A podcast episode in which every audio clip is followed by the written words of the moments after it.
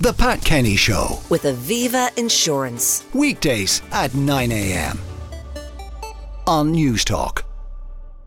Now, in one month's time, we'll be faced with a couple of questions. Would you like to extend the definition of the family? And would you like to remove a clause in the Constitution that references a woman's life and a mother's duties in the home? The referendums will take place on the 8th of March, which is International Women's Day. So, just to spell it out very clearly what's involved, the articles in question are as follows Article 4111. It currently states the state recognizes the family as the natural, primary, and fundamental unit group of society and as a moral institution possessing inalienable and imprescriptible rights, antecedent and superior to all positive law. Hard really to get your head around it, even as it is. Anyway, the proposal is to uh, change it to the following The state recognizes the family, and this is the bit that's added, whether founded on marriage or on other durable relationships, as the natural, primary, and fundamental unit group of society, and as a moral institution possessing inalienable and imprescriptible rights antecedent and superior to all positive law. That's the first measure upon which you'll be asked to vote. The second one, Article 43, uh, 131 it says at the moment the state pledges itself to guard with special care the institution of marriage on which the family is founded and to protect it against attack. And they're going to delete uh, one phrase in that, and it now goes the state pledges itself to guard with special care the institution of marriage and to protect it against attack. In other words, it takes out on which the family is founded.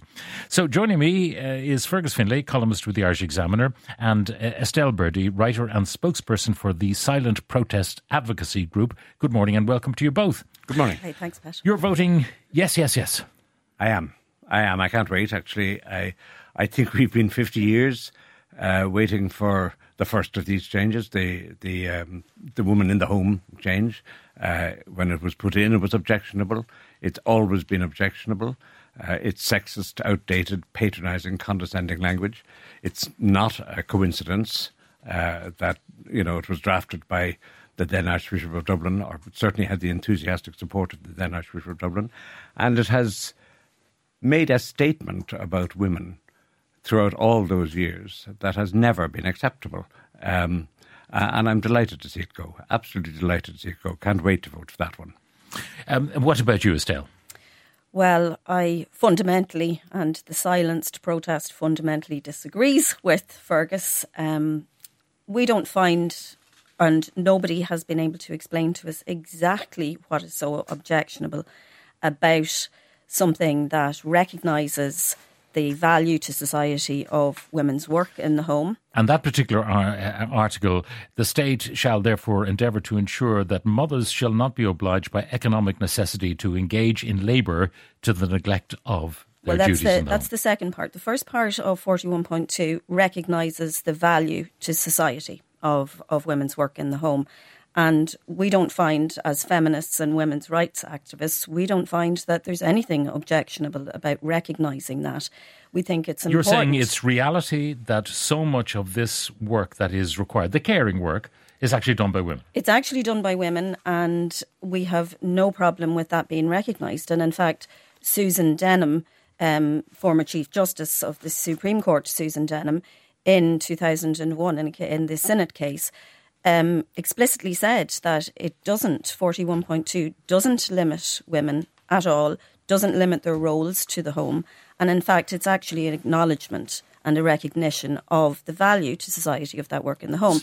The second part um, of 41.2 is the most crucial part because um, all the yes side, the de facto um, campaign, yes campaign arm of the government, the um, National We're Women's. not, I'm not an arm of the government. oh, not you, Not Fergus. an arm. not you. Fergus. I would never, I would never say that about you, Fergus. Um, no, the National Women's Council are acting as the de facto Also an independent campaign. body.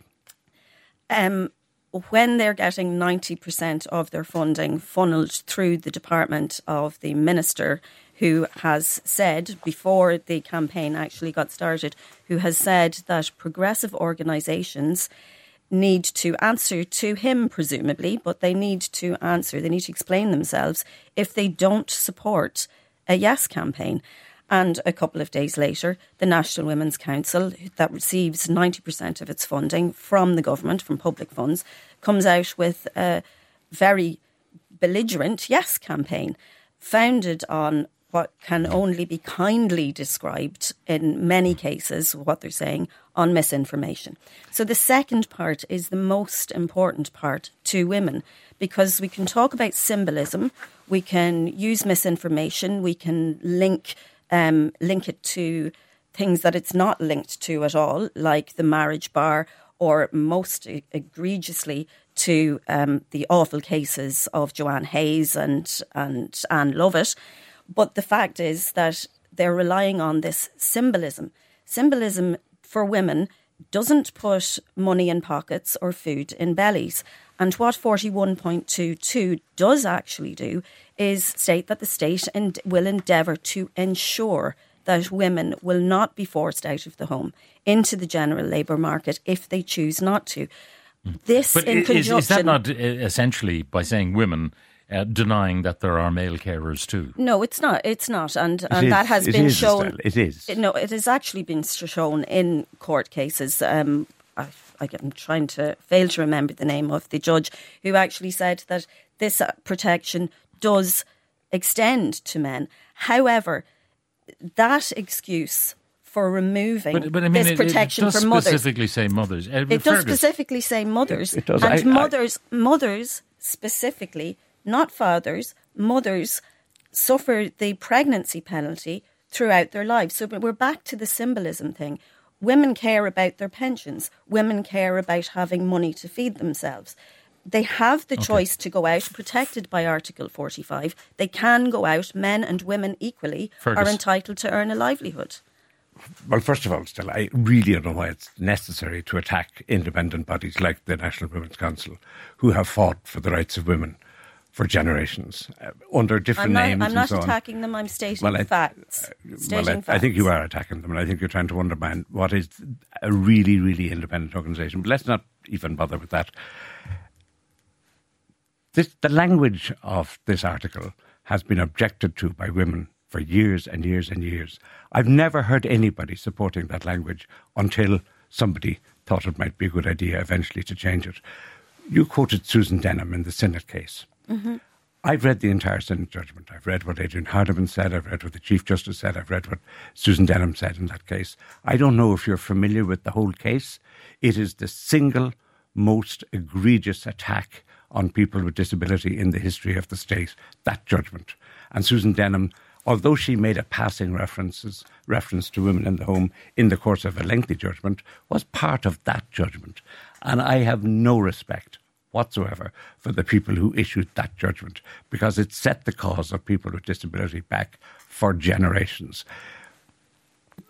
But, but much more to the point, this is language that patronizes women, that condescends to women, particularly, actually, that condescends to women who have spent their lives caring. I, in a piece I wrote recently, with my wife's permission, I quoted her as an example of somebody who gave up a career 50 years ago because of the arrival of disability in our house and has been a battler, a carer, an advocate for that entire 50 years, and now finds herself regarded by the state primarily because of that kind of language, not that specific clause, but that kind of language. She now finds herself regarded by the state as a dependent on my social welfare.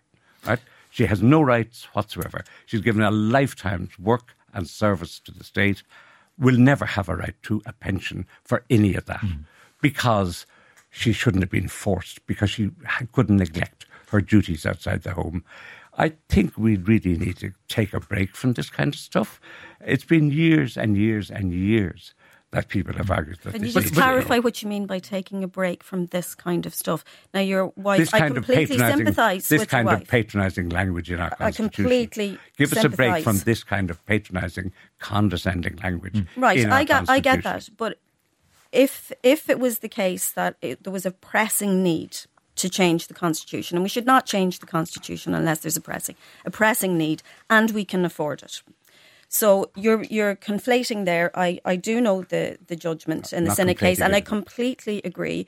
I completely agree with you on the disability and the rights that it, it basically undermined that the, the entire case. Nevertheless, that section of Susan Denham's judgment, I, I don't think that we can argue with the Chief Justice. There is another example of a woman who has not been limited in any way. She was uh, the Chief Justice. You worked yourself on the campaign. We were just chatting about it. Um, that you worked on Mary Robinson's campaign. We've had two female presidents. Um, the the people who are advocating for it, Orla O'Connor from, from the NWCI, was named in 2018 by Time magazine as one of the 100 world's most influential people. Ivana Bacik, um, head of your own party, is now head of the oldest party in the state.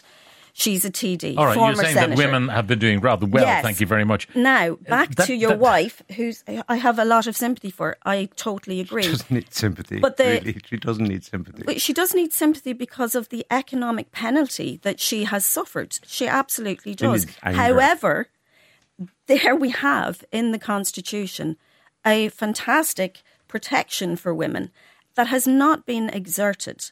And Yeah, but, Several but on. judges is and there? legal experts have Article said- 4121. uh, In particular, the state recognises that by her life within the home, woman gives to the state a support without which the common good cannot be achieved. That, we're talking that about 41.22. yeah, uh, but no, I'm just saying that that actually is a statement of kind of thanks very much for your trouble. You're doing us. You're doing the job that we should be doing. That's really what it, that particular if you look at the website, saying. and I, I'm not. And I, what it's been replaced with is a weakening of that. It will not support carers. We would be in the silence protest, and, and any woman worth her salt would be very much in favour of adding in fathers, of course, give them duties as well, and carers generally. Carers are not mothers. Mothers are carers, but they are not the same. They are not the same thing. So taking away mothers Yeah, uh, but, I but what to it replaces it taking with, their- the state recognises the provision of care by members of a family to one another by reason of the bonds that exist among them gives to society a support without which the common good cannot be achieved Yes. and shall strive to support such a provision. All it does there, it would appear, is to replace uh, woman with a broader women cohort and of people.